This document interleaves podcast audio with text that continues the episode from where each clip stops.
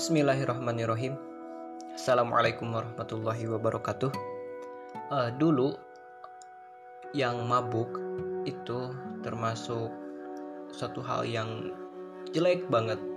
Bahkan yang mabuk itu jarang menunjukkan diri gitu. Bahkan di masyarakat pun dipandang yaitu sesuatu yang buruk gitu. Minum minuman keras, bertato dan lain sebagainya itu sesuatu yang buruk. Itu dulu gitu dulu di masyarakat. Tapi untuk sekarang ini ya bahkan berita terbaru kan investor minuman keras itu bisa dapat izin gitu. Itu ya diizinkan peredarannya. Meskipun di sebagian tempat di Indonesia tapi setidaknya ya diizinkan gitu ya sama uh, sama presiden kita tercinta gitu ya. Sudah diberikan izin Begitupun dengan tato yang dulu identik dengan uh, identitas premanisme atau dengan preman gitu ya. Sekarang uh, bahkan banyak yang bertato sebagai seni gitu. Nah, itu perbedaannya gitu. Adalah sesuatu yang jelek, yang dipandang jelek, buruk oleh semua orang, tidak bermoral dan lain sebagainya.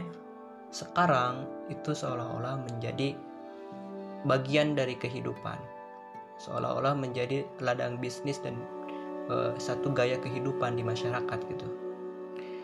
Begitupun dengan ya dulu gaya berpacaran. Dulu yang namanya pacaran itu yang saya rasakan ketika masih SD SMP itu yang namanya pacaran masih uh, satu hal yang tabu ya malu atau bahkan dianggap kurang baik kurang pantas gitu ah, tapi sekarang ya anak SD pun banyak yang yang pacaran gitu ya. Uh, yang bahkan tidak aneh lagi untuk ditunjukkan itu ses kayak sesuatu hal yang uh, biasa untuk ditunjukkan kayak gitu. Apalagi yang udah dewasanya pacaran di depan umum kemudian apa yang dia lakukan pun seolah-olah bukan satu hal yang perlu ditutup-tutupi gitu. Ya itu beda gitu dulu dengan sekarang. Dulu yang nikah itu ya normal nikah dulu gitu. Maksudnya nggak ada hubungan gelap dulu di sebelumnya gitu. Meskipun ya meskipun dulu mungkin ada ya kejadian. Tapi tidak terlalu banyak dan uh, tidak ditunjukkan kepada halayak umum gitu.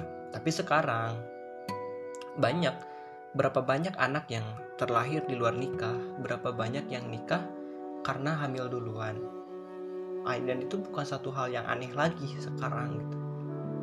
Ya bahkan seolah-olah tidak menjadi satu aib bukan satu hal yang perlu dipermasalahkan gitu. Seolah-olah seperti itu di kalangan masyarakat sekarang ini gitu.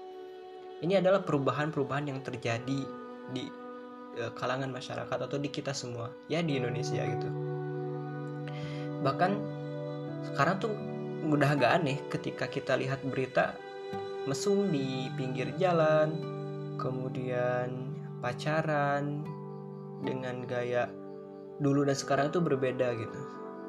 Jadi seolah-olah semakin hari semakin ke sini tuh moral, kemudian uh, ada perilaku dan sebagainya itu semakin menurun. Anak menuntut orang tua atau anak membunuh orang tua dan sebagainya itu kayak hal satu hal yang wajar kayak gitu Intinya, yang dulu dipandang tidak baik, yang dulu dipandang jelek, bertambahnya perkembangan zaman itu seolah-olah berubah menjadi satu hal yang baik. Pakaian yang dulu itu tidak baik untuk dipandang, sekarang menjadi satu hal yang baik atau bahkan menjadi gaya kehidupan yang kayak yang sepertinya seolah-olah harus untuk dilakukan kayak gitu yang dulu joget seorang perempuan joget-joget di depan kamera itu satu hal yang memalukan tapi sekarang itu satu hal yang perlu ditunjukkan. Karena pas seperti itu? Ya inilah perubahan-perubahan yang ada di kita semua yang yang sudah yang sudah nampak jelas di uh, yang sudah nampak jelas di mata kita semua. Lantas apa penyebab ini semua?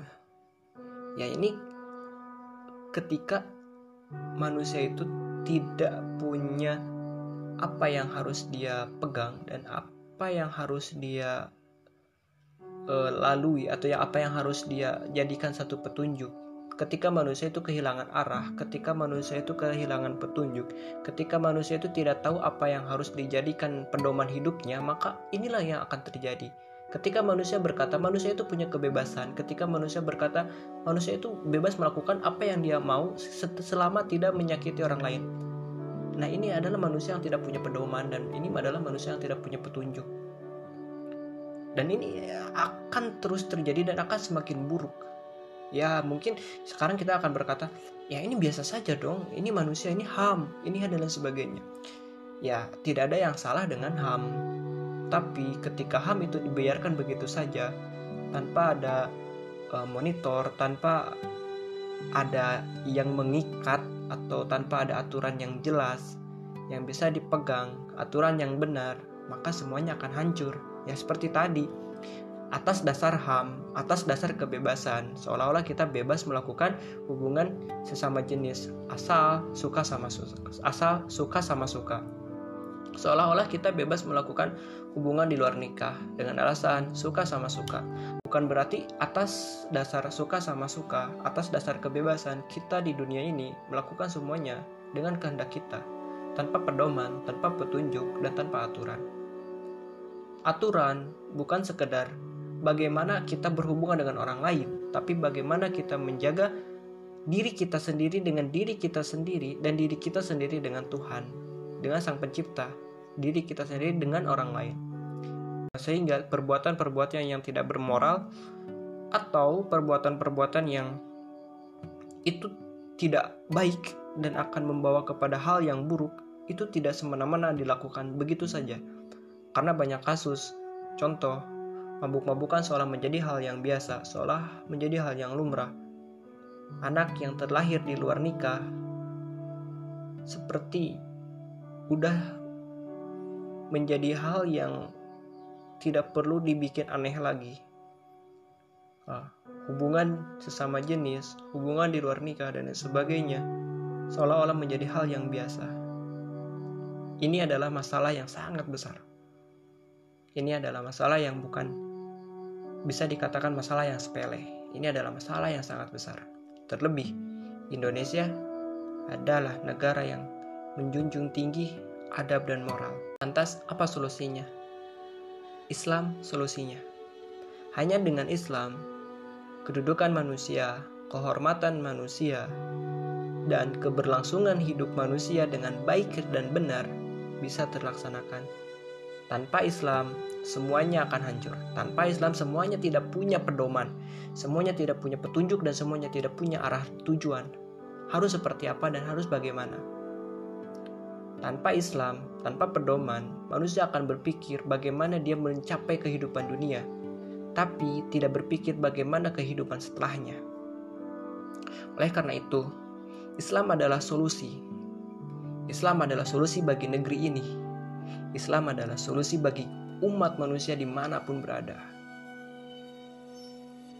Apakah Islam diterapkan kepada Muslim saja? Ketika Islam menjadi satu aturan, ketika Islam menjadi satu pedoman, maka yang akan merasakan keindahannya pun bukan umat muslim saja. Tapi di luar muslim pun orang yang tidak beragama Islam pun akan merasakan keindahannya itu. Ketika Islam dijadikan aturan ketika Islam dijadikan sebuah pedoman baik bernegara baik berkeluarga baik bermasyarakat dan lain sebagainya. Tapi sebaliknya ketika Islam dijauhkan ketika Islam dikucilkan Nah inilah yang akan terjadi, bahkan lebih buruk lagi. So, Islam solusi bagi negeri ini, Islam solusi bagi kehidupan ini. Kita yang muslim, jangan ragu, jangan takut untuk menyampaikan bahwa Islam adalah solusi. Bahwa Islam adalah pedoman hidup yang benar. Bahwa Islam bisa dijadikan aturan untuk mengatur bagaimana sistem kehidupan ini berjalan dengan baik dan benar.